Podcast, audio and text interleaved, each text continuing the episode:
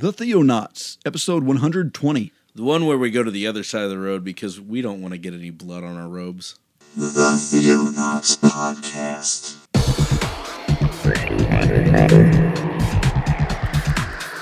Christian news from around the globe. In the beginning, God created the heaven and the earth.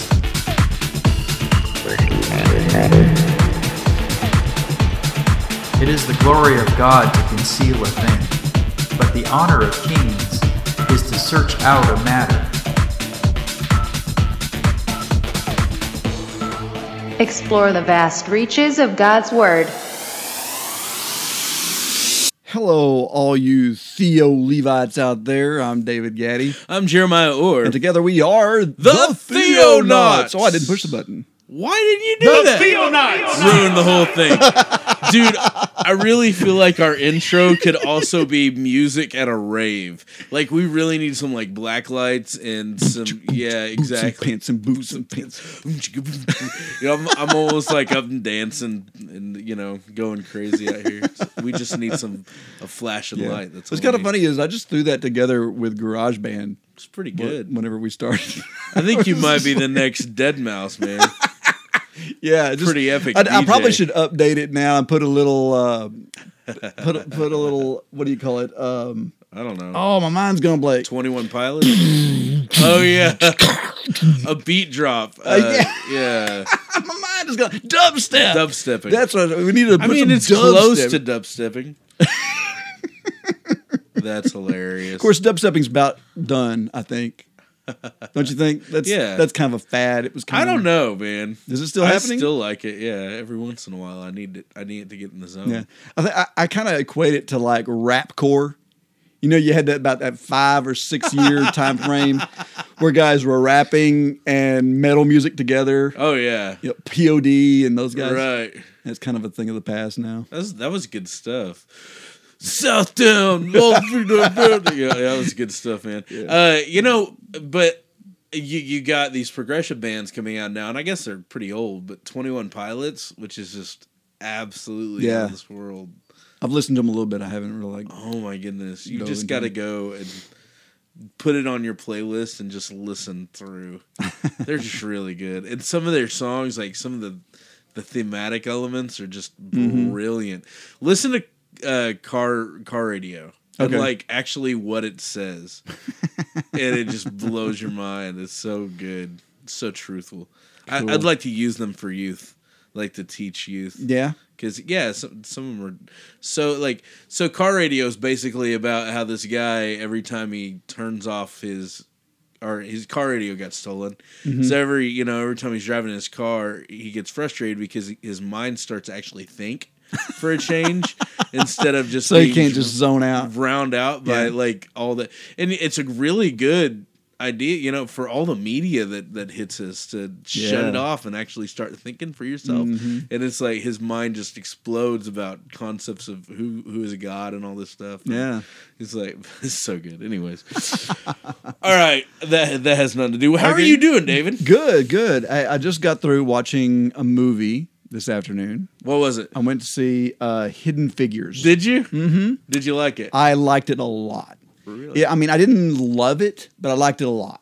It was very true to the um, space program. I mean, Right. it's very. I, th- I think it was pretty historically accurate. They probably embellished, you know, to make their point. they because- some dramatic Well, it was a very. It was. It was a. It was a segregation movie. I mean, that it's. Oh, really? Yeah, it's like um, you know, remember the Titans or whatever. It, really it, it- it's i didn't know that Yeah, because it's all about you know um, how the blacks were treated Yeah. um, in the workplace and that sort of thing. And it was kind of funny because you know you had this was before real computers, you know, electronic computers, and so they they called these people that did math for them computers, right and they had a whole group of colored computers. right and they were basically, you know, these black people, these black women, and but they were segregated, and and they did, you know, the math and the, you know, because it was kind of seen as a subpar really job. So they were down there making computations for. But if it weren't for them, right? none of that would have happened. Yeah, and and it focuses really on three Main three main ladies and black computers. yeah that that really served well in the space program. Yeah. Um, but it, the, the whole thing takes place around the Mercury Seven project Okay. of getting a man into orbit, uh, which which kind of started with Alan Shepard and ended with John Glenn actually making orbit. And so anyway, I, from that perspective, you know, I love the space program and all that, so it was really cool and nostalgic and, and all that. But at the same time, it was also this this uh, um, show about social justice, Sure. and so it was it was cool. I, I, I liked it. I thought it was a chick flick when my wife said, "I'm going to go watch this movie about the."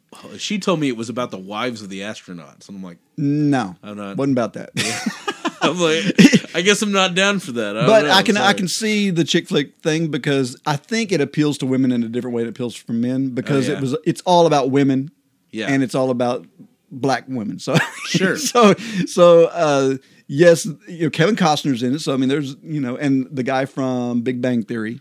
oh, really? Yeah, Sheldon? Yeah, yeah, and uh, Huh. and but he plays a completely opposite role from what he does in Big Bang Theory. He's very, uh, well, I guess uh, not completely opposite. Very stoic, very rude, very you know. That sounds exactly so like Sheldon. He still so ha- maybe it's exactly. exact. No, I'm saying he still has that, but it's more subdued. Oh, okay. Yeah. Uh, but anyway, it was it was it was really good. I I, uh, I enjoyed it. But Melanie, this is the second time she'd seen it because she went with the girls. She went with your wife, and, Yeah. and all. And so uh, she's like, it wasn't quite as funny with you as it was with the other girls. You know, like the things that made them laugh Right. were yeah, chick type Chick of things. things. Yeah. You're just like, meh. But but I but I enjoyed it. I thought it was good, That's good. I watched Split on Sunday. dude. I, I wanted to see that because you told me that was good. Oh my gosh! It's still like that's probably the, my favorite movie I've watched this year, and it, it was even better than Rogue One. Rogue One, was Really? awesome. Wow. But this movie had me in my like on the edge of my seat the Mm-hmm. entire time. The main character, um, Which is. James McAvoy, right? Yeah, he's come a long way from playing Mr. Tumnus. I'll tell you that much right now.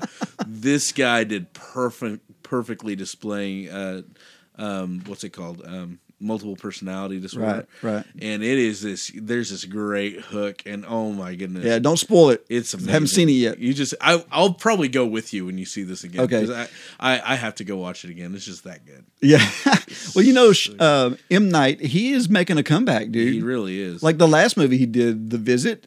That was an amazing movie. it was really good, wasn't I, it? I love that, and so yeah, so this looks like it, it'll be really good. yeah, it was epic. So So, so have you heard the Secret Fire podcast? I haven't heard it. Have you Oh, heard it? yes. I've been I've been catching up on my Finding Christ in Cinema, so I haven't had a chance to. Oh, okay. Well, see, now you got to do double. You got to pull double yeah, duty. I guess so. So, uh, okay, so those of you who aren't in the know, we have a new show on Yeah. the GCT network, uh, the Secret Fire podcast, which is about primarily about uh, Christian themes in the Lord of the Rings and and the, the whole Tolkien universe. Right. So, um, I mean, it's primarily a just a Tolkien podcast, Yeah.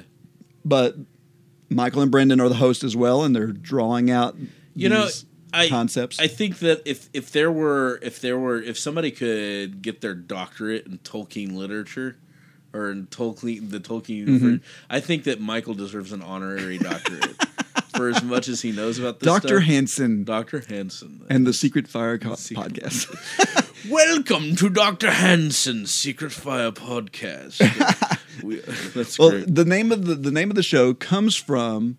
Uh, you might even remember it. It made its way into the movies whenever um, whenever Gandalf is at the the the the bridge there with the uh, what do you call it Balrog. Yeah. You shall not not pass. pass. Okay, the whole. But but before that, you know, he says, "I am the keeper of the of the secret fire," or what? I, I'm getting it all wrong, so Michael will have to correct it. But anyway, he mentions it there. Okay, Right. And so uh, at one point, Tolkien was asked, "What is this secret fire thing?" And even though he's been, he was really big on my, my stories aren't allegory, blah blah blah Right. There really is a lot of allegory there. Right. And so uh, he came right out and said it's the Holy Spirit. and and That's so awesome. yeah, the, the the one of the quotes in his writings about it is um, the flame sent to burn at the heart of the world. And so That's the Holy yeah. So anyway, it was a fitting name. brilliant. And I enjoyed doing the artwork for that. So Nice. yeah, I, I love that artwork. It's beautiful artwork. It's very retro 70s. yeah, like paperback. Great. Dime store, pulp. sci-fi. Yeah. Yeah, good stuff. so anyway, uh, good luck to um, Michael and to Michael and Brendan. Brendan on launching the new right. show. Uh, so far, so good. So much that happened this week. Trump got inaugurated. Yeah, and and and you know, we had a few outbreaks, but of uh, violence there in DC, I guess. But there wasn't like No, it wasn't. there were like 90 much. arrests in in DC, which was expected. But you know, the, they got to they got Mm-hmm. It just- revolt. So and and man, uh, social media is just going bonkers. Right? I'm so tired. of People it. are like, "Hey, I need to turn off the political, so I, Yeah. I don't see these political rants." And you know, and I'm I'm getting from both sides because I got Facebook friends It's or so whatever ridiculous. on both sides of the thing. And so one of them's going, "Not my president, not my I ain't," do-" you know, and then the other side is is like, "Just Get shut up, it. you're Get a bunch of snowflakes." Get over Blah. So, it, so you know, we should do a video, you know, doing that as an impression. Like- good, bad, or indifferent. Yeah. you know, we're gonna have to deal with whatever. Right. That's so funny. oh man. Christ is still on the throne. Amen. Nobody's usurped that guy yet. All right, so well, are we ready to talk about this thing? Hey, let's do it.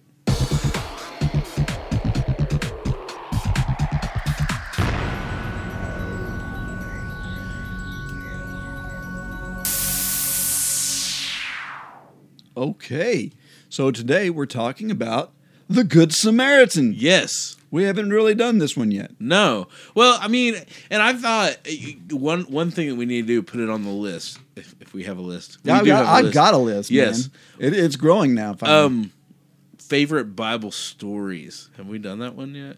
Uh, we did something similar because remember we had uh, you pulled out Jeremiah and the dirty underwear. Oh yeah, favorite gross stories, I guess. But It just turned weird. favorite But- parables, maybe favorite parables, something like that. This is a, this has got to be up there for me. This is one of the best, and uh, it's very where it's placed is so obscure to me. Well, but Luke is so like that. Well, but if you start doing the harmony Mm-hmm. type of thing, um, there there is some cohesiveness happening if you tie it to Matthew 22, because um, I we this might be the same event, but it may not be. You know, you got those those types of things that that happen All right, explain. in parallels. yeah, okay. So you know, in Matthew 22, you have this. He's he has audience with the Sadducees, Right. And one of them, a lawyer, comes up and says, "Okay," and it says he was trying to trick him, and he says, uh, "Teacher, what is the um, greatest command?" And he's hoping to try and trip him up. Right. And he turns to Deuteronomy. This is in verse thirty-four, right? By through the forty. yeah, so he goes to Deuteronomy uh, five and six, and basically uh, throws out the Shema. You know, you must love God with all your heart, soul, and mind, strength, and and the second's likened to it. You should love your neighbor as yourself. Right. Well, that's where Matthew kind of just drops the conversation. Uh, and so in Luke twenty or Luke ten, we have a similar. See, and I don't know if this is the same thing though, because It might not be This is a Sadducee, right? Mm-hmm. And according to Matthew, a lawyer. a lawyer, but he's a Sadducee, so he doesn't Right. believe in a resurrection or eternal life. Right. But in Luke 10, the question is, what must I do to inherit eternal life, right? Yeah, but that could be His trick? it could be a trick question. I mean, Okay. it could be him trying to say, "Oh, eternal life, huh? Right. Well, what must one actually do to, To get this eternal, eternal life? life. So, I mean, it could be being posed from that a snarky standpoint. that gives me a whole new outlook on that. That's interesting. That's something I hadn't thought of before. yeah. For me, it, it's it is kind of discombobulated a little bit because he's this is right after he sent out the seventy Mm-hmm. right before he visits Mary and Martha, and it's just this obscure little. Oh yeah, and by the way, there was this lawyer, and this lawyer said this, Right. which you know, Luke is all about that again. Like I'm, like, like I said, Luke is all about uh, really what Jesus says, right? Well, he's about Jesus' humanity. Right. He wants to appeal. He wants to pe- appeal to people to see Jesus and his compassion and his humanity and his loving kindness. I mean, that's why you have all these stories with, um, with well, like that's one of the reasons why his birth is so elaborated on, and, Right. You know, stuff like that. Well, and every time he sends out, like he sends out the twelve, he sends out the seventy-two.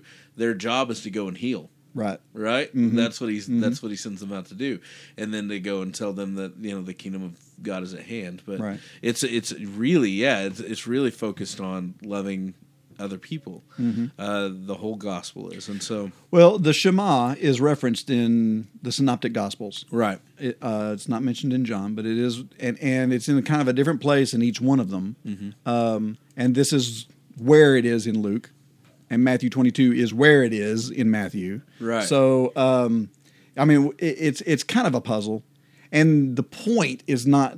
Uh, one of the things that I mean, we talked about this before. The point is not that the, the Gospels are unified, but they are harmonious. Right. So it happened is what Right. So it, it, it makes sense that um, whenever we see this this happening, it says, uh, verse twenty five of Luke ten, it says, "And behold, a lawyer stood up to put him to the test, saying, Teacher, what shall I do to inherit eternal life?" And he said unto him, What is written in the law? How do you read it? And so, actually, the lawyer is the one who quotes the Shema. here. right. It says, And he answered, You shall love the Lord your God with all your heart, and with all your soul, and with all your strength, and with all your mind, and your neighbor as yourself. Now, here's an interesting thing. Both this and Matthew 22 misquote the Shema. Like uh, this whole thing about, uh, and I'll make sure I don't say it wrong.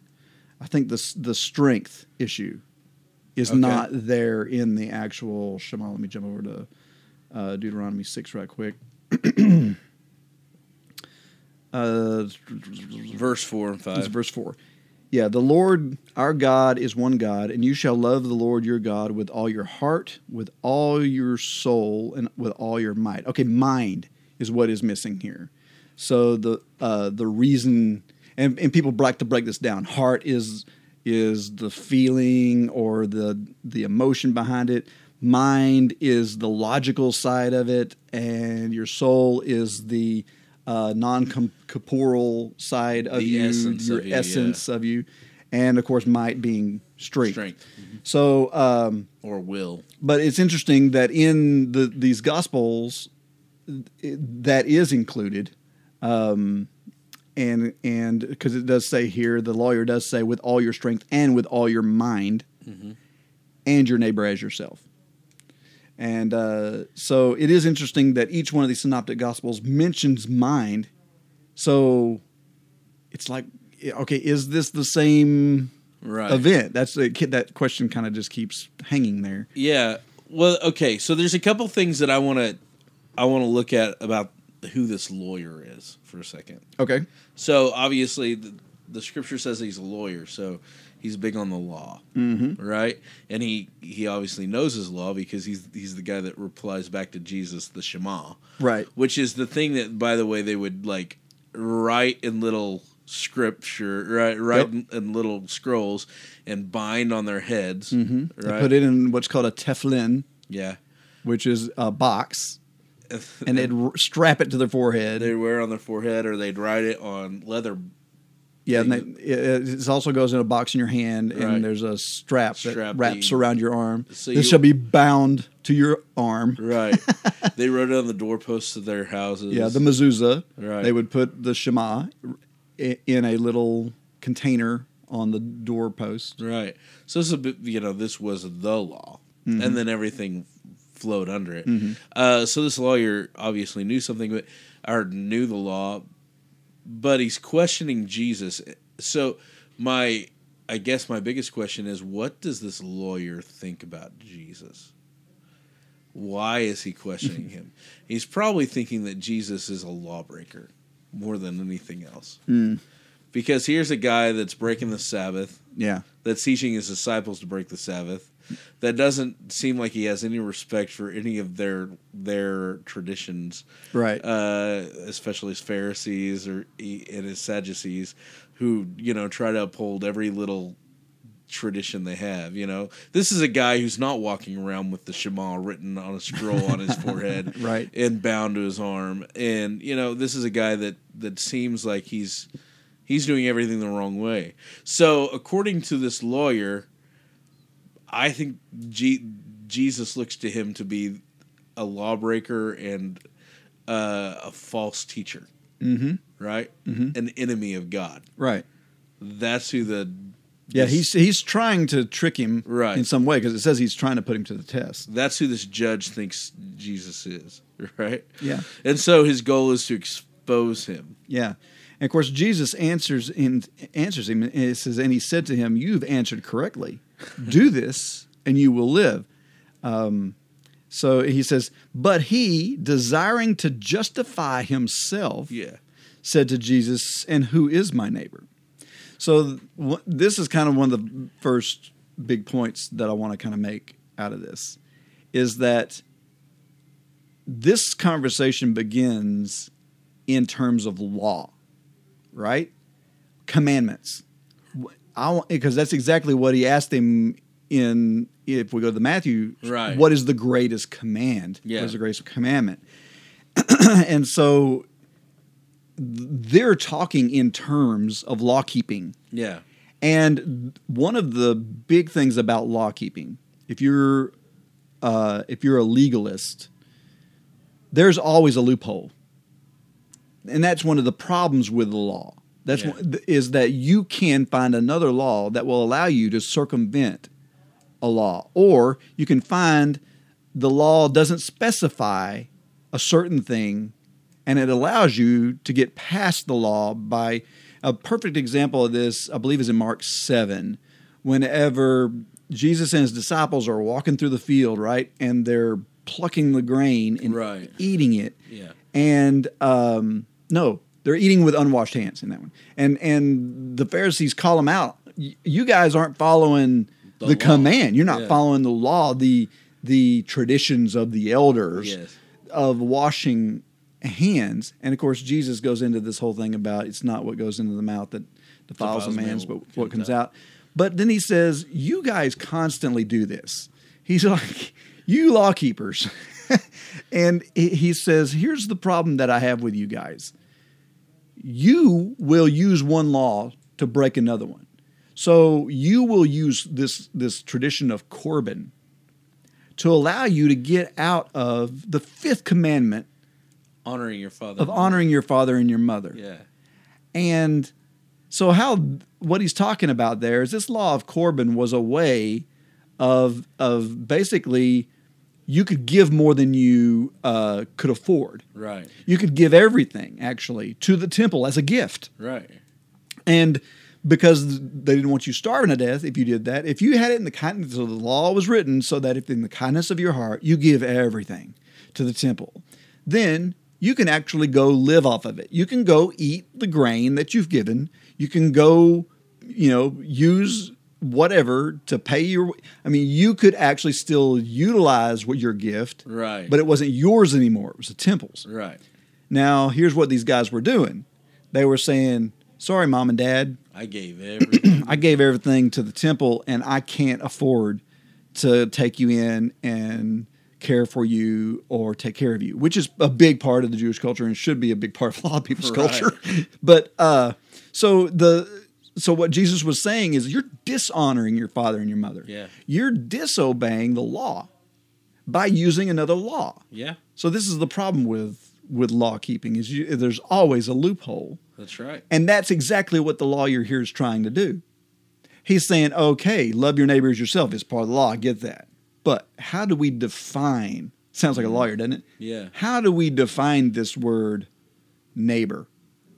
Now, how many times do we get in arguments with people over scriptural issues and blah, blah, blah? And it comes down to breaking the word down into the original Greek and then going back and finding out exactly what that word means. Right. And then trying to, to Nitpick. Yes, figure out a way when they were just talking or they were just writing what was in their what G, what God was inspiring them to write. Right. But but we want to try and say, well, it doesn't apply to me Yeah. because blah blah blah blah blah. Right. and that's kind of what he's doing here. He's looking for A loophole. this way out. You know, I, let's define this term neighbor. Mm-hmm. So then I can find out what exactly I have to do and what I don't have to do. And to be honest with you, what we're going to be getting to here in a, in a minute is I've been in this direct conversation hmm. with people because as you listeners know, I've got a heart for Haiti. I've been to Haiti several times. I serve there quite regularly, and that causes problems for some people right. and it's it's like oh well by the way i'm serving here locally too so people can't really make the argument they like to make which is why are you running off over there to haiti and Right. not helping these people so it's kind of like they're asking the question who's your neighbor apparently you don't know who your neighbor is Yeah, and it's the wrong question to ask. Right. That's the point. It's the wrong question. That's how we should should be asking. And so Jesus kind of points that out in this parable, yeah right? So all right, so here we go. um Jesus made answer. I guess we're KJ, so why not? Jesus i was in esv but go ahead You were in the ESV? i was That sounded KJ. He said unto him, Thou hast answered, right? Do this and thou shalt i didn't live. say that and he said unto him you have answered correctly do this and you will live that's esv My bad. I thought we were in KJ. But go ahead. I'm gonna go KJ. I'm good with the KJ. All right, here we go. The authorized, the actual The authorized version. authorized version of the Bible. Here we go. Jesus made answer. sorry.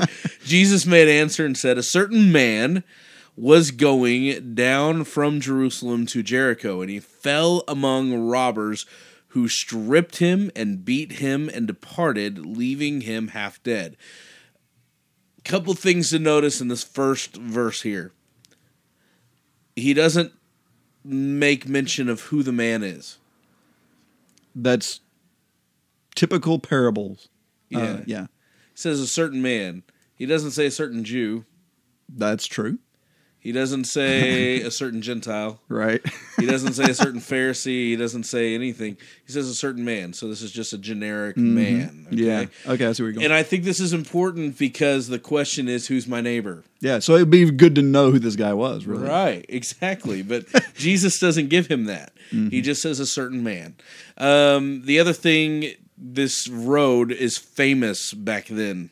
So this guy would have immediately known about this road. The road from Jerusalem to Jericho, and this is just directly from uh, a really good commentary. Jerusalem to Jericho is 18 miles long, descends about 3,500 feet. Um, and about two miles from Jerusalem, it passes through the village of Bethany. For the rest of the 18 miles, it passes through desolate mountain ravines without any habitation, only one inn. There used to be one inn, the ruins of which are still seen about halfway to Jericho. The distance from that time till the present has been noted for robberies, uh, and Jerome tells us that the road was called the Bloody Way. Okay, so Jesus is using a real time. This is something that happens a lot back then. Okay, so Yeah. Jesus is using a, a realistic example. So man- yeah, so they would have known, and this is probably a well-trafficked highway. Right. People are going to Jerusalem. so people would know about this, Mm-hmm. and perhaps I don't know. This is just me thinking. Perhaps this judge has passed by a man who was beaten and bloodied on that road before. I think that that would be brilliant for Jesus to do that. Be like, oh, you want to know who your neighbor is? It's that guy that Yeah, you left. you already met there. him. You, you messed up, man. You don't get it. It's that guy you left up over there, bloody dude. that would be very Jesus-esque. it would be. yes. Anyways, but that that's not there, so we can't say for certain. Certain man, nod, nod, wink, wink. You know what I mean? nudge, nudge. You know what I mean? Say no more. All right, verse thirty-one. And by chance, a certain priest was going down that way, and when he saw him, he passed by on the other side. Okay, so the first thing that comes to mind here and is why would Jesus choose a priest? Okay, well, the priests were, were is are holy people, right? They're godly people. In fact, they are um, of the line of their of the line of Levite, and of the line of not just Levites, but of Aaron. Right. So they they had very specific, important lineage. These are important people, and they're people that you would look up to Yeah. as a good Jewish boy, and Right. as as a servant of God. And so this this is what his whole point is is is that the ones who appear righteous, the ones who project righteousness, even ones who are called to righteousness or called to leadership, are not always the people doing what they need to be doing, right? So there's kind of there's other things at, at, at play here. Uh, this is talking. This is addressing self righteousness. It's addressing um, hypocrisy. It's a, it's addressing many things Right. in this small in this small answer or this answer to this very small question of who, who is my neighbor Exactly. and so it's not always the guy that your preacher says is is the neighbor right Exactly. Um, and so that's kind of what he's saying here is that uh, let's let's start with the the highest of the high, the guy that can actually enter into the holy place, Yeah. and be next to the covenant, the the ark, if it was still there, but it wasn't at this point. But anyway, the guy who could be in the holiest of holies, A priest. a priest of Judea, I mean of, of Jerusalem, of uh, Israel. So first off, that's that's the main thing, and he says that uh, that he let's see, he passed him by He didn't just pass him by. He went on the the other, side, of the road. So he saw that. He's like, "Ew, what is that thing on the road?" And he went over to the other side. Uh, again, with my whole real world scenario, I think Jesus is hardcore. In Jericho, there was a large priestly settlement, the mm. Hasmoneans. Mm. Mm-hmm. Right?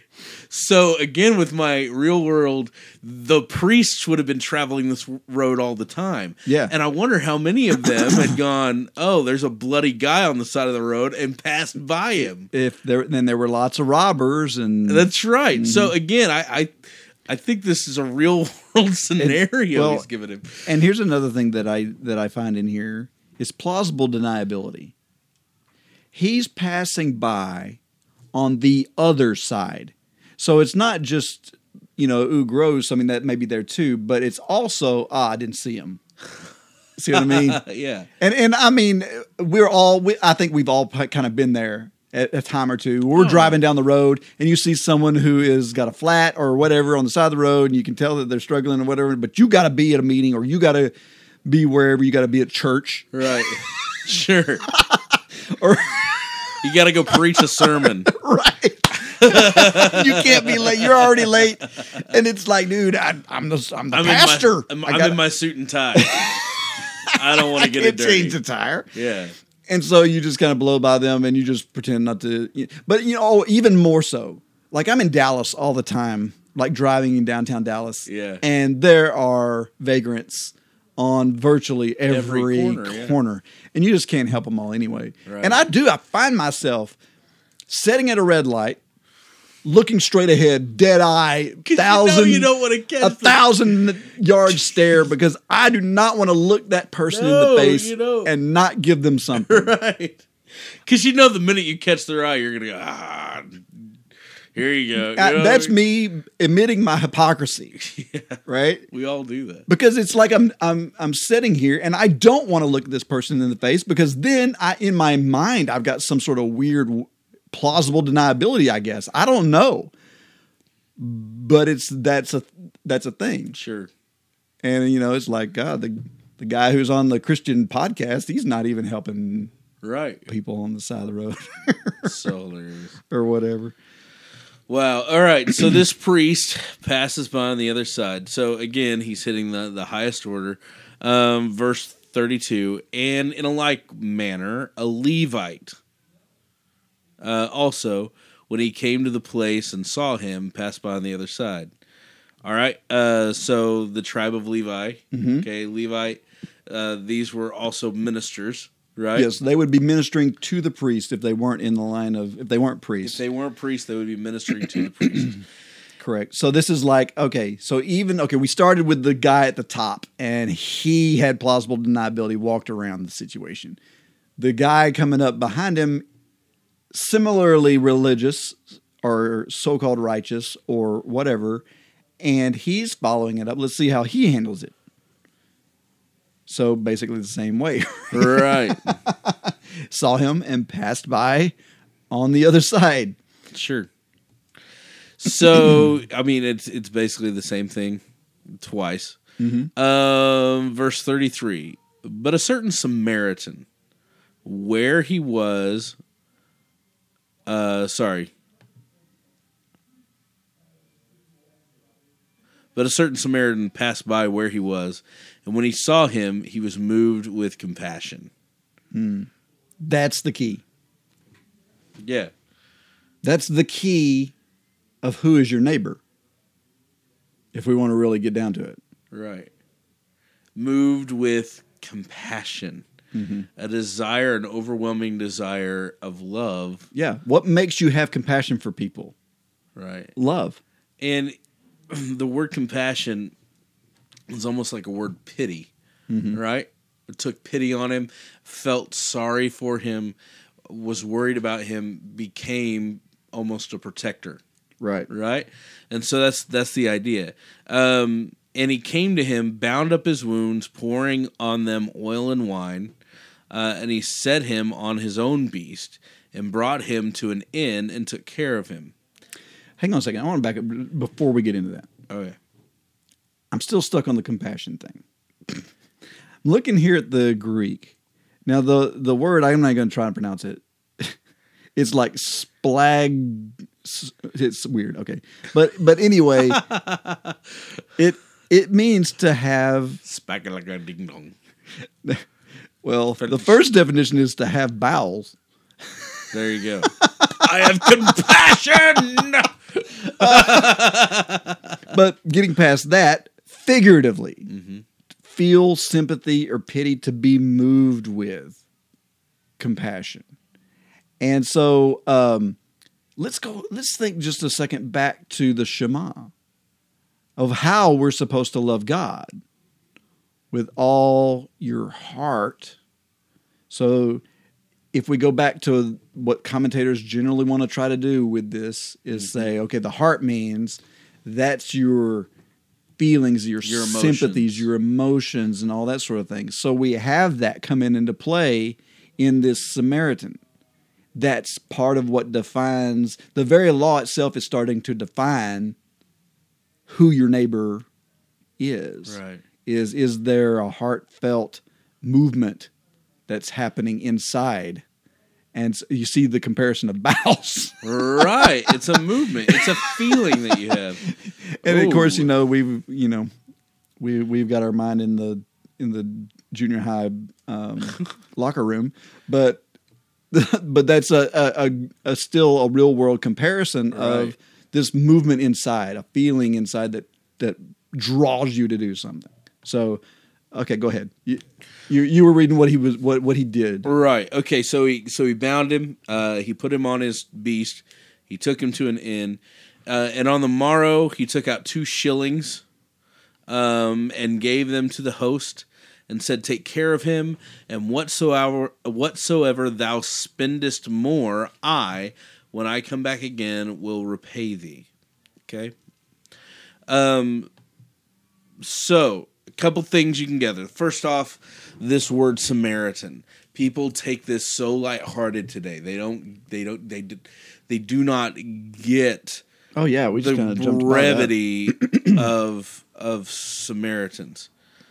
Um. It would be as the the ESV study Bible here says, culturally it would have been unthinkable for a Samaritan to help a Jew. Yeah. Unthinkable. Well, okay. So let's let's look at the let's look at the history of the Samaritans for just a recap, real quick. Uh, when the northern southern kingdom split, uh, Samaritans um, intermarried, right, with other um, I forget the Assyrians. Is it Assyrians?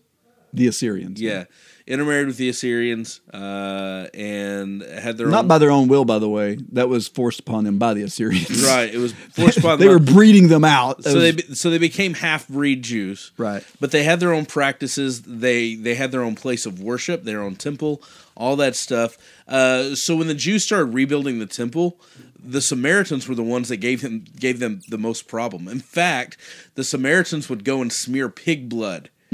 Over where they were building the temple, and they'd have to stop and clean up that pig blood because it was unclean, right? Right, right. Stop and clean that up before they kept building. So the Samaritans became a curse word to the Jews. They hated them more than they hated the Romans, and that is saying something.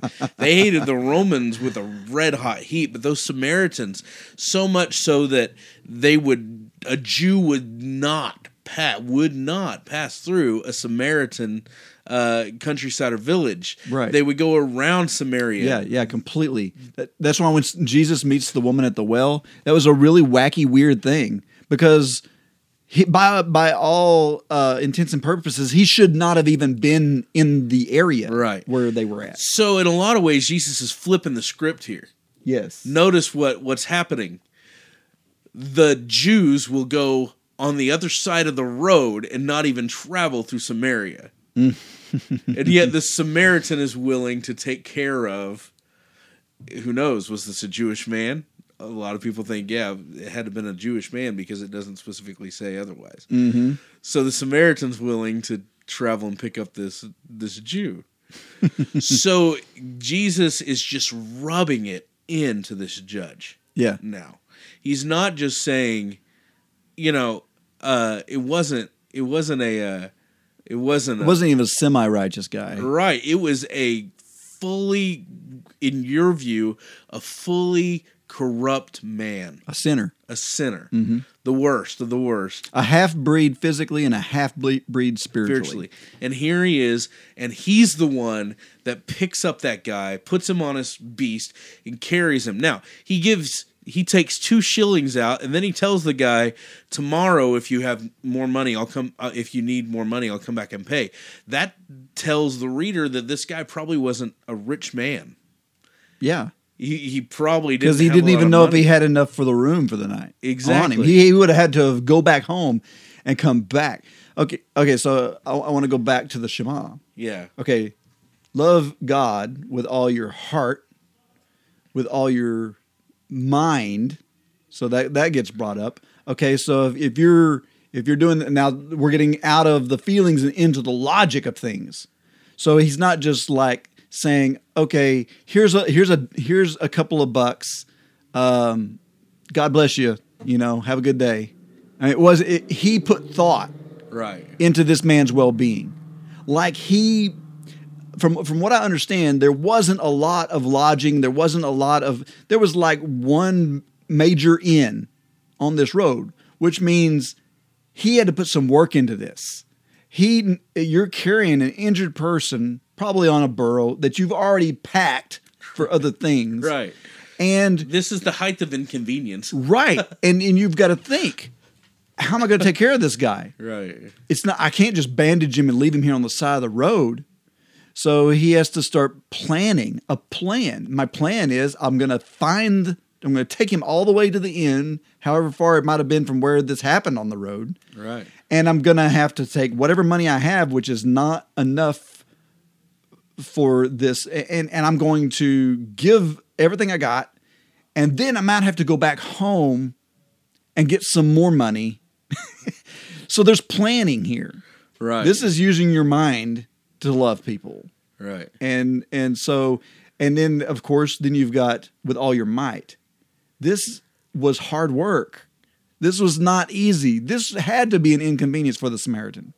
We don't know where he was going, what his plans Right. were, but surely he had plans if he was making the trip between Jericho and Jerusalem. right And so there was work here that was not planned. He might have whatever event he was heading to, what whether it was a family thing or whatever, is a very good chance he was either late or missed it entirely.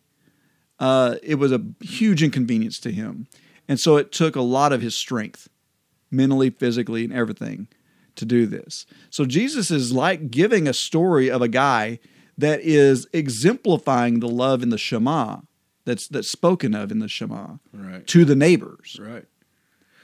Yes, and that's where that's where I want to get. All right. Okay. So, um, so the innkeeper, uh, so he says to the innkeeper, "Take care of him, and whatever thou spendest more, I, when I come back again, will repay ye." Okay. Verse thirty six.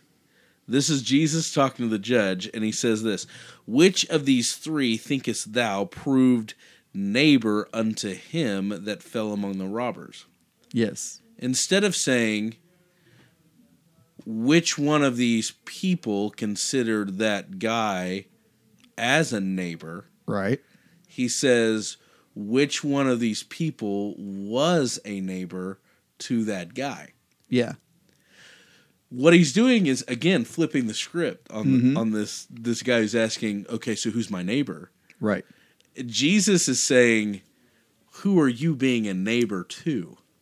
Right. It and it, and the, here's man, this is where this whole thing gets like when people start questioning who you serve and why you serve them and all this sort of thing, they're going down the wrong path. Right. They're not listening to what is being said here. The the for example, was this man on the side of the road physically a neighbor to the Samaritan? Highly unlikely. No. We don't know who the guy was. We don't know if he was a Samaritan himself, but unlikely based on how the story is being told. It's probably not. He's probably a Jew. Right. If he was a Jew, he's not living in Samaria. So he's not a physical neighbor Yeah. to this guy. But somehow we take this a little too too literally. Like like everyone wants to to emphasize that you can only really serve locally in your ministry. That that you know a lot of people are opposed to foreign mission work uh, because there are things to do here, and this is true. There was probably neighbors in Samaria. Right. But what he's saying is when you see opportunity, when you see need, and when you have the means to help, that person is your neighbor. Right. And more than that, he's saying you are that person's neighbor. Yes. Jesus be is that saying neighbor. Be a good neighbor. When I think about that that whole statement, I think of some good neighbors in my past. Right? Mm-hmm. There are some horrible neighbors and there's some really good neighbors. There's some awesome people that just cut my grass without me knowing it, you know, or or invited me into the neighborhood or you know. So the message isn't look around and try to find your neighbors. The message is be a good neighbor to everyone you meet. And that's what Jesus is saying. The guy says, uh, the judge, and he said, He that showed mercy on him, he was the neighbor. Mm-hmm. And then Jesus simply answers, Go and do thou likewise. But my biggest thing is going back to the original question how do we inherit eternal life? and Jesus answers with that, you know, the Shema. And then the guy says, Who's my neighbor? And going back to that whole compassion thing, Mm-hmm. there's a correlation there. Yes. if you're moved to compassion, it is a evidence of your surrendering to Christ, That's correct. and that uh, that's the picture of eternal life. Well, and that's why uh, in the Matthew 22 uh, passage, it says, Upon these two commands hangs all the law and the prophets. Now, what he meant by that was the Torah Yeah, and the Nevi'im. So he's talking about their Bible. The whole Right. Bible hangs, Hangs on on those two commandments. In other words, that is the source of everything. If if you if if you in your doctrinal beliefs are compelled to you have to do this or you have to do that and it's not tied to one of these two main things then you're not in the right place right. right? It, it- everything has to come back to loving God and loving your neighbor. Everything hangs on that, and this gets expanded on whenever you get into uh, like like the Pauline letters uh, in Romans uh, chapter 13. Um, Oh man. he he says there in um, I mean, is it 13 or is it no? It's 10. And uh, no, no, no, that's right. It's 13. He says there in verse 8, he says, "Oh no, man, anything but to love your neighbor, to love him. For the person who loves will not disobey the law. In other words, you he says you won't kill somebody. You won't commit adultery because you love them. And so that drives your behavior more so than a law. if you if you love God and you love everyone else, then you are going to naturally be moved to compassion when you see somebody in need. It's going to be a natural natural occurrence. So if there is some uh, doctrinal c- dispute or anything like that between You may be a half breed. yeah, whatever, You you may be a, a half breed you physically and can't spiritually. Let that stop you from loving your neighbor. yeah. You can't let that stop you. And that's exactly, or one of the points Jesus is trying to make to this guy. He is like, yes, you do not get along with Samaritans. I understand that. And he even told the lady at the well, you Samaritans don't understand where salvation comes from. Right. It comes from the The Jews. Jews, that's right. So, I mean, he doesn't think that the Samaritans are right with God, but he is basically saying, look, you've got to get past that and help people because that is how I'm seen. I am seen through your love. Right. That's that, and that has to happen. You can't be like, oh, well, that person, uh, they go to this church over there that, you know, I don't quite agree with, and so I can't help them. Well, it's not even I can't help them. How about this? Let's let's change it up a little bit. So the Samaritan's lying on the road, and the the Levites there, or not the Samaritan, but the the guy is lying on the road, and the Levite's there, and he's about to walk over and help that guy, but then the Samaritan starts helping him, and he's like, "Oh, I can't help that guy because, the, because the Samaritan's Samaritan's helping there." him, so we can't work together because um we're not." because there's a difference in us. yeah, we're we're different. So I'll just let him take I'll care I'll it. set my love aside. I'll Yeah. set my neighbor my compassion aside, my aside compassion because of doctrinal issues. right. And that's not and this is the type of thing that Jesus is dealing with with these Pharisees Legalists. and and Sadducees all through Oh, yeah. the whole process is that they're so caught up in the legalisms and the laws and and that sort of thing they're missing the point they're missing the entire you strain in a net and swallow a camel. yeah he says you've given a tenth of what you earn you've given uh cumin and and you've tithed all these great things he was like but you're missing what he calls the weightier matters of the law which are Love. Mercy and justice and you have you should have been focused on those. Yeah. but instead you're focused on dot, dotting all your i's and crossing all your t's. So, totally missing the point. By, by the way some guys laying on the side of the road dying while you're while you're debating whether, Whether or not you can help that guy with somebody else. Yeah or or Uh, anyways. or that you could whether or not you can hurt, help that person at all because Right. of your um, your standing or your time or you know there's there's tons of reasons why we don't help people tons of reasons and and you know to, in today's world with the media that we have and the um, we, we've we've got the internet and you can see what's going on all Right. over this planet. The the information that's available to us today so far exceeds anything that has ever existed in the history of the world. We can see stati- statistics on how many people are dying in this country or that country, or how much water they have available to them in this place or that place, how starved these people are in India or Africa or Haiti or any number Right. of places. The knowledge is there. There are people laying on the side of the road for you Yeah. all over the planet. Yeah. The question is, which ones are you going to go to first? Right. It's not. It, I mean, it literally is that simple at this point. the needs are there. The question is, are we going to walk by on the other side? Turn the TV on.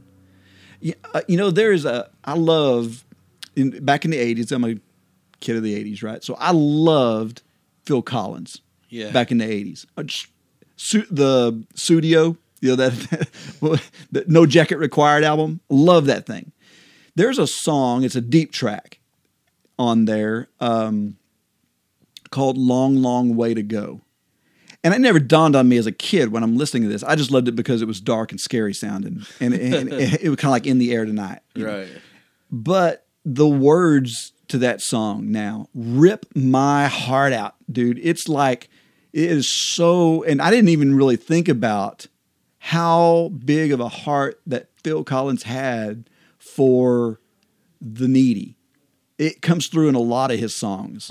And this particular song is like, um, we're going to sit here and talk and talk and talk some more. And I'm going to try and convince you that you need to help somebody. But while we're talking, someone's loved one lies dead in the in a gutter somewhere.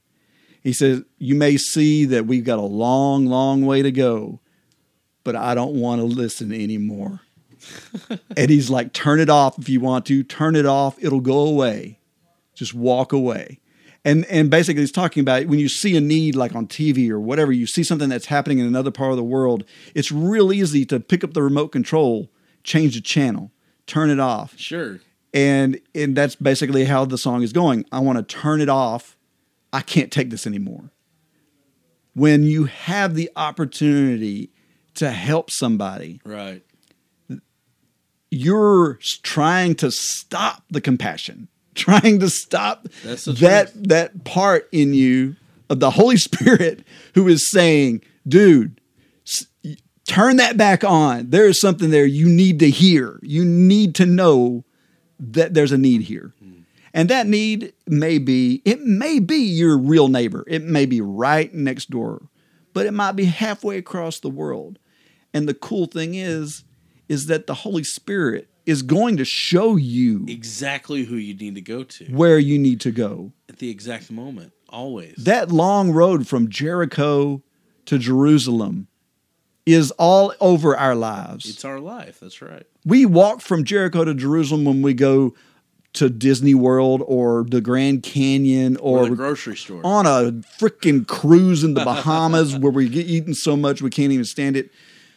There, as we are out and about, there are places and Yeah. needs and all this. Especially, you know, speaking of a cruise, you know, most of these cruises when they stop at a port, those ports are some of the like right past the the resort Uh huh.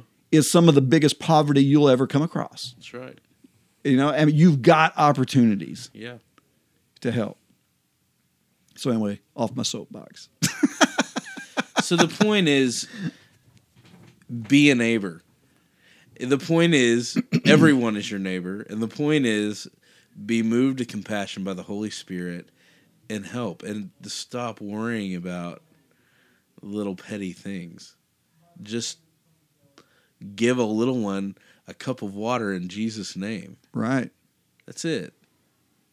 That's it. And the thing, the, the, the funny thing is, is if you've got this, if you really got that agape love, then why are we nudging you? I mean, it's, it's like Pointless. when you when you actually step out and realize that you need to start doing something. When you actually take that step, it's almost addicting. Like that's almost a good word to use for it Right. because it feels so good to make a difference in someone's life. And it feels so good to be getting just a small taste of what God feels for you and what Jesus feels for you. You know, I mean, that's it's a great way to be drawn closer to Jesus and you feel closer to Jesus. You remember, it's, it's no accident that he said, As much as you have done it to the least of these, mm-hmm. you've done it to me. Amen. And there's nothing like holding an orphan or someone who's in need's hand and praying for them, someone who is in pain or hurting or suffering, and just looking at them and seeing Jesus in that relationship and seeing Jesus in them. There's nothing like it. There's no other experience like it. And you you're robbing yourself as much as you're robbing anybody else. You walk away changed every time, hmm and a little bit more compassion. It's humbling. It, there's there's so many things that happen in it. I mean, first time I came back from Haiti, I didn't want to eat a steak. Right. of course, I got over that. You- But at the you live time- in Texas, That's right. But at the time, I was like disgusted with myself. I was disgusted with everyone around me. sure. I was like all these gluttons, and I mean, it was just like and me included. I mean, I'm including myself in that, and I just felt disgusted with the overabundance and all that sort of thing. And uh, of course, there's a, a, a balance that you have to kind of maintain a reality in your mind, and keep moving forward. Right. Keep Amen. keep being the Samaritan. You got some news, man? I do. And now, the news. Well, as I mentioned, uh, a lot of this has to do with Trump because this is inauguration, and that's all that's in the in the news lately. Uh, something that's really interesting: uh, Cardinal Timothy Dolan uh, was the one that to uh, that prayed for President-elect Donald Trump on the inauguration, um, but he used a prayer that's very interesting for us uh, evangelifish Protestants. um, you may have thought that you heard it from First Kings chapter three. It was a prayer from Solomon, but it wasn't. It was actually from the Apocrypha. He used it from. It might be the first time ever that the Apocrypha was read at an inauguration, which would be well, that would not surprise me. pretty amazing. Uh, it was read from the Wisdom of Solomon, um, which, of course, is the Apoc- Apocrypha. So Hey, it could be uh, JFK's inauguration. He was Catholic. It could be, but it wasn't. And this is really interesting because Okay, go ahead. doesn't doesn't uh, I think I think that uh, Trump identifies as a as a Protestant evangelist, uh, a Protestant Christian. I think so. Yeah. So it's very Well, know- Franklin Graham was there too, and Franklin Graham gave a. Oh yeah, there were a, a a whopping- of people. yeah. There were like five or six different. Uh, he had five or six different evangelical Yeah. people reading. Anyways, so uh, the question was rise again: Should Protestants read the Apocrypha? So, what do you think? Should Protestants read the Apocrypha? Of course, the po- the Protestants should read the Apocrypha, just because. but it's Apocrypha. it's Deuterocanonical. it's not a Catholic writing; it's a Jewish writing. Uh, that's not what I heard. That Pope wrote. that Pope wrote all that stuff earlier. There's great history, great poetry, great things in the Apocrypha. Yeah, whatever. So, No, I'm joking. Yeah, I agree. uh, for Trump- more information, go to our intertestamental That's right. uh, episode. Um, Donald Trump just reinstated a major policy blocking abortions. Today, President Trump signed an executive order reinstating the controversial uh, Mexico City policy, policy. The order says that no U.S. funding can go to NGOs um, around the world that provide abortions or even give referrals for women seeking abortions. The rule does not affect abortions in uh, case of incest, rape, or when a mother's life may be in danger. Uh, it wasn't for any Planned Parenthoods in the United States. Basically, the order just stopped governmental funding for abortions outside the United States. Okay, So it's a huge step. step forward. That's right. Um, U.S. aid currently gives about 600 million in aid to organizations in countries around the world that provide health and reproductive services to women and families, with the ultimate goal of redu- reducing mortality rates uh, for infants and mothers. The move isn't a major surprise. The policy was first created by the Reagan administration, was tossed out by President Clinton, revived by President Bush, and once again removed by President Obama, who, like Trump, signed the order in the days after he took office. So it's basically a it's a pendulum swinging order that goes back and forth and back and forth uh, whenever Republican or Democrat. yeah. Yeah, it's always like let's office. wipe out. Well, you know that's one thing about Obama though is dude, he wrote so many president these presidential orders that I mean, it almost his entire presidency can be wiped out with a stroke of a pen. That's right. The whole thing. So Obamacare's up on the chopping block next. It'll be very interesting to see um, uh, what happens. But uh, you know, who knows? But I think it's definitely a step in the right direction uh, for you know. I, I I tell you this. Um, you know how I feel about abortion. Obviously, uh, Sunday was um, uh, what is it? National Abortion Awareness Day, right? Abortion Awareness Day.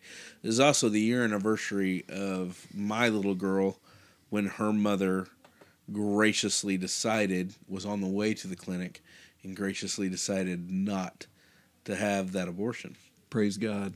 And so, I mean, She saw some propaganda or something that changed her mind, right? some crazy sign out there that Yeah. said, you know, don't Abortion is murder or That's whatever. right. Yeah. And it changed her heart. Well, her heart was already in the right place. It just pushed her in the right direction. Mm. And you know, um, God has just And now little Blakely is blessed us because of Yes. that. That girl is perfect. And uh, so, anyways, you know, we just need to pray for that whole thing. Um, speaking of abortion, abortion, America's abortion rate hits an all-time low. I know I've said this before, but it's even further now. The abortion rate in the United States declined to an all-time low, while the numbers of the lethal procedures dropped below a million for the first time since '75, according to a new report in 1975. wow. So praise the Lord. Um, the Guttmacher Institute reported Tuesday that the rate fell to 14.6 abortions per 1,000 women, 15 to 44 years or older in 2014, which is a decline of 14% since its most recent survey of 2011. Um, so big deal, and I think that it could, you know, it, it could this this uh, bloody reign of terror could end in our lifetime, maybe. So we'll see what happens. Um, anyways, this weekend's Women's March made U.S. history. People across the world marched in their respective cities as a unified showcase of resistance for women's rights. How many exactly? Just under 2 million. There are no official numbers yet, but city officials are using estimates to figure out how many participated in Sunday's march. There were reportedly around 500,000 people who marched in Washington, D.C. alone. According to Washington subway officials, Saturday was the second busiest day in the metro's history, with 1 million. 1,613 trips taken.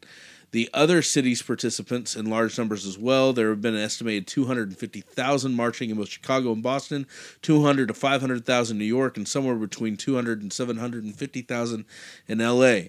Not only were there sister marches in all 50 states, but in cities all over the world, such as London, London, Buenos Aires, and even a larger group of women in New Delhi. Officials are still crunching numbers to figure out exactly how many participants marched on Saturday, but the event could have possibly been the largest one day protest in U.S. history. So, uh, I don't know if you heard about the Women's March Yeah. this weekend, but it was a huge rally, and of course, the Donald Trump, um, anti Donald Trump people were in force with that too Yeah. um, because they believe a lot of his policies are anti-women, um, and so I can understand that. But uh, it, it was a huge, huge thing. So, all right, and today in no, not today in Pope, uh, not today in church history.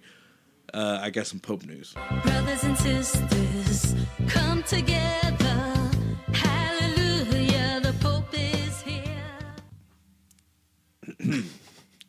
You, or you thought you had some Pope news. No, I do. Pope to Donald Trump. I'm praying for you.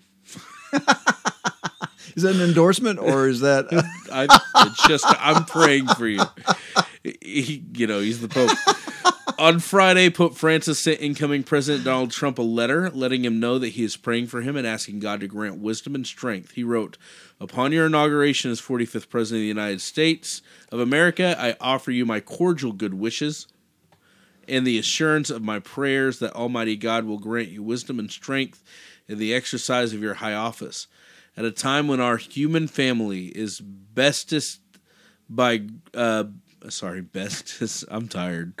it's ten o'clock. Just so you know, at a time when our human Pope didn't go to school. right, is beset by grave humanitarian crises, demanding uh, far-sighted and united political responses. I pray that your decisions will be guided by the rich spiritual and ethical values that have shaped the history of America's people, American people, and your nation's commitment to the advancement of human dignity and freedom worldwide. Under your leadership, may America's stature uh, continue to be measured above all in its concern for the poor, the outcast, and those in need who, like Lazarus, stand before our door. With these sentiments, I ask the Lord to grant you and your family and all the beloved American people his blessings of peace, uh, con- concord, and every material and spiritual prosperity. Wow. I like that. Yeah. That's cool. One more, and then I'm done. All right. Ohio just passed a law that makes abortion illegal at the moment a heartbeat can be detected. Wow. It's pretty cool. That's pretty early on. Yeah, right when the heartbeat. So, okay. Enough of uh, my banter. I'm done. That's it. That's all I got. All right. So we ready to get out of here? Yeah, let's do it, man. All right. The Theonauts are part of the Great Commission Transmission Network, using new media and social networking to go into all the world and proclaim the good news to everyone. To find out more, go to gctnetwork.com. Subscribe to the newsletter. Stay up to date with all of our shows, including Finding Christ in Cinema and the Secret Fire Podcast. Woo! Visit our website at theonautspodcast.com for show notes and outlines. Listen to us on iTunes, Stitcher Radio, or your favorite podcast catcher. And be sure to rate us because that helps us reach a larger audience. There are several ways you can contact us and leave us feedback. Send us email to theonauts at gctnetwork.com or call us on our voicemail line at 972 885 7270. Tweet to us on Twitter using at Theonautical. Like us on Facebook at Facebook, facebook.com slash Theonauts. If you like us and want more Theonauts, drop us a buck or two at patreon.com slash Theonauts. Your patronage helps in our expenses like hosting fees and equipment costs. Don't forget to tune in again and explore the vast reaches of God's Word with us. All right. Thanks for being here, Jeremiah. Thank you, David. God bless. This has been the Theonauts Podcast. Call us with your questions or comments at 972-885-7270. That's 972-885-7270. We'd love to hear from you. You are tuned in to the GCT Network. This is your Great Commission transmission. at GCTNetwork.com. Great Commission transmission. This is your Great Commission transmission. Them stories you and Mama told me, they ain't in there.